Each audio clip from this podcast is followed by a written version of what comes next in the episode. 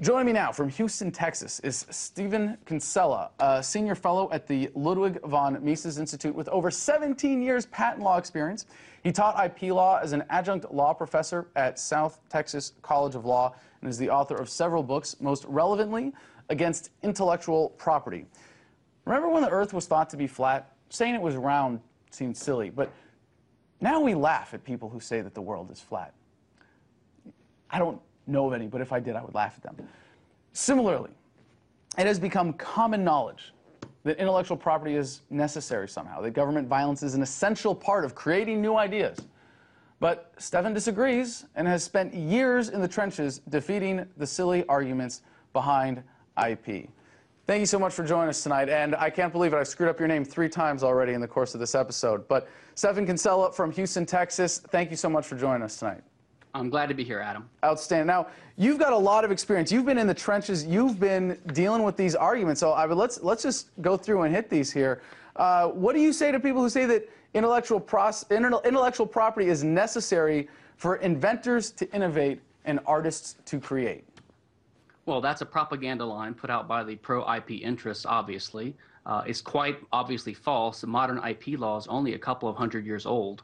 And before that, we of course had plenty of innovation and artistic creation. We had Shakespeare, the classical works of art. We had um, uh, the great classical music. Um, and, yeah, funny how that, history just kind of blows that one out of the water right off the bat, doesn't it? Yeah, it's clearly not necessary. In fact, uh, the, the government is good at doing only two things that I'm aware of. It's good at destroying, and it's good at bamboozling people into thinking it's necessary. It's not good at doing anything else, so it's surely not going to be good at encouraging innovation. Okay, all right. So what about people who say that this patent system is necessary to protect the small inventors, the individual creators from the big corporations out there that would, that would take that intellectual property and, and, and exploit it and use it for their own profit? Well, it's just simply false. I mean, most small inventors and, and uh, small companies, uh, well, most small inventors are employed by large companies, and as part of their employment agreement, they assign all of their intellectual property over to the employer, either work for hire or under a similar doctrine like that. So the employer owns it anyway. Um, and what actually happens, as a matter of fact, is these large companies acquire large arsenals of patents.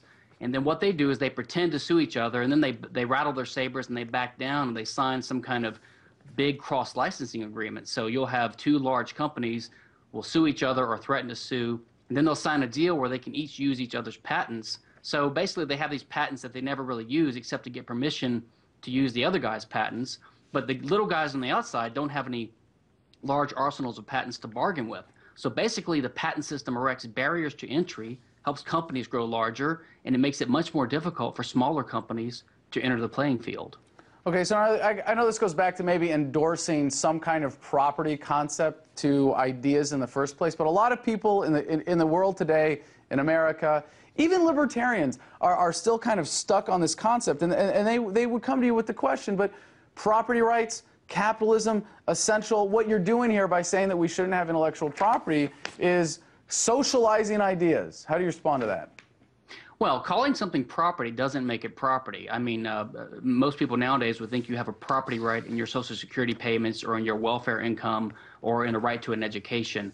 Uh, actually, the word property is only a fairly recent innovation used to apply to patent and copyright um, for propaganda purposes. This is explicitly admitted by even defenders of IP.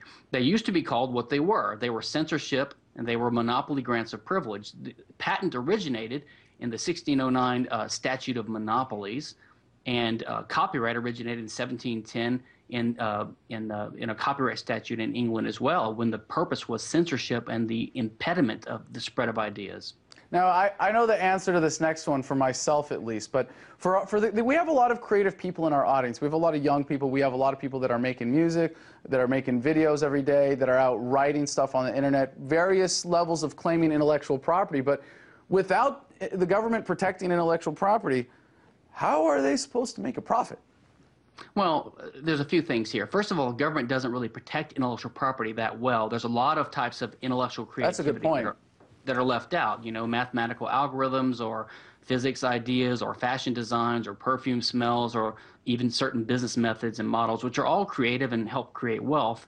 Um, but you know, but the, the basic idea is that the government comes in and they assume this role to to to regulate this area, and they make people rely on it. But but the truth is, you know, it's not the government's job to tell you how to make money off of an idea. Uh, one way you could do it is to petition the government for a monopoly grant, which protects you from competition. But that is not the free market. Uh, basically, the government should, at the most, regulate private property rights and let people come up with ideas. Okay, we heard about the uh, Protect IP Act Senator Leahy just introduced. Kind of scary, the ability that the government be taking on to, to help other people shut down websites on, on pretty tenuous grounds. You know, a lot of people are saying that with the internet, because it's raising so many issues about intellectual property, when the, the cost of copying an idea, the cost of, of replication is, is, is approaching zero here. How do you think we, that intellectual property rights are meeting the internet? To me, it seems like the internet is, is literally killing the notion by simply overpowering the ability to stop the free flow of ideas. What do you think of that? What do you think of Google's response to the Protect IP Act? I think Google's response to the Protect IP Act was great. I wish more companies would come come in defense of it. We need to realize that uh, stopping the use of IP to, you know, to constrict the flow of information on the internet is important to keeping the internet free. The internet is one of the most important tools of freedom in our lifetime, and we have to keep it free of government regulation, and that includes all these um, outrageous, insane, and in, unjust uses of copyright law and other government laws like gambling and child porn to as an excuse to regulate what people do on the internet. Well, it seems like it's a losing battle, anyways, fortunately, and I uh, really appreciate you coming on tonight. Thank you so much. Thank you. That was Stephan Kinsella, a senior fellow at the Ludwig von Mises Institute.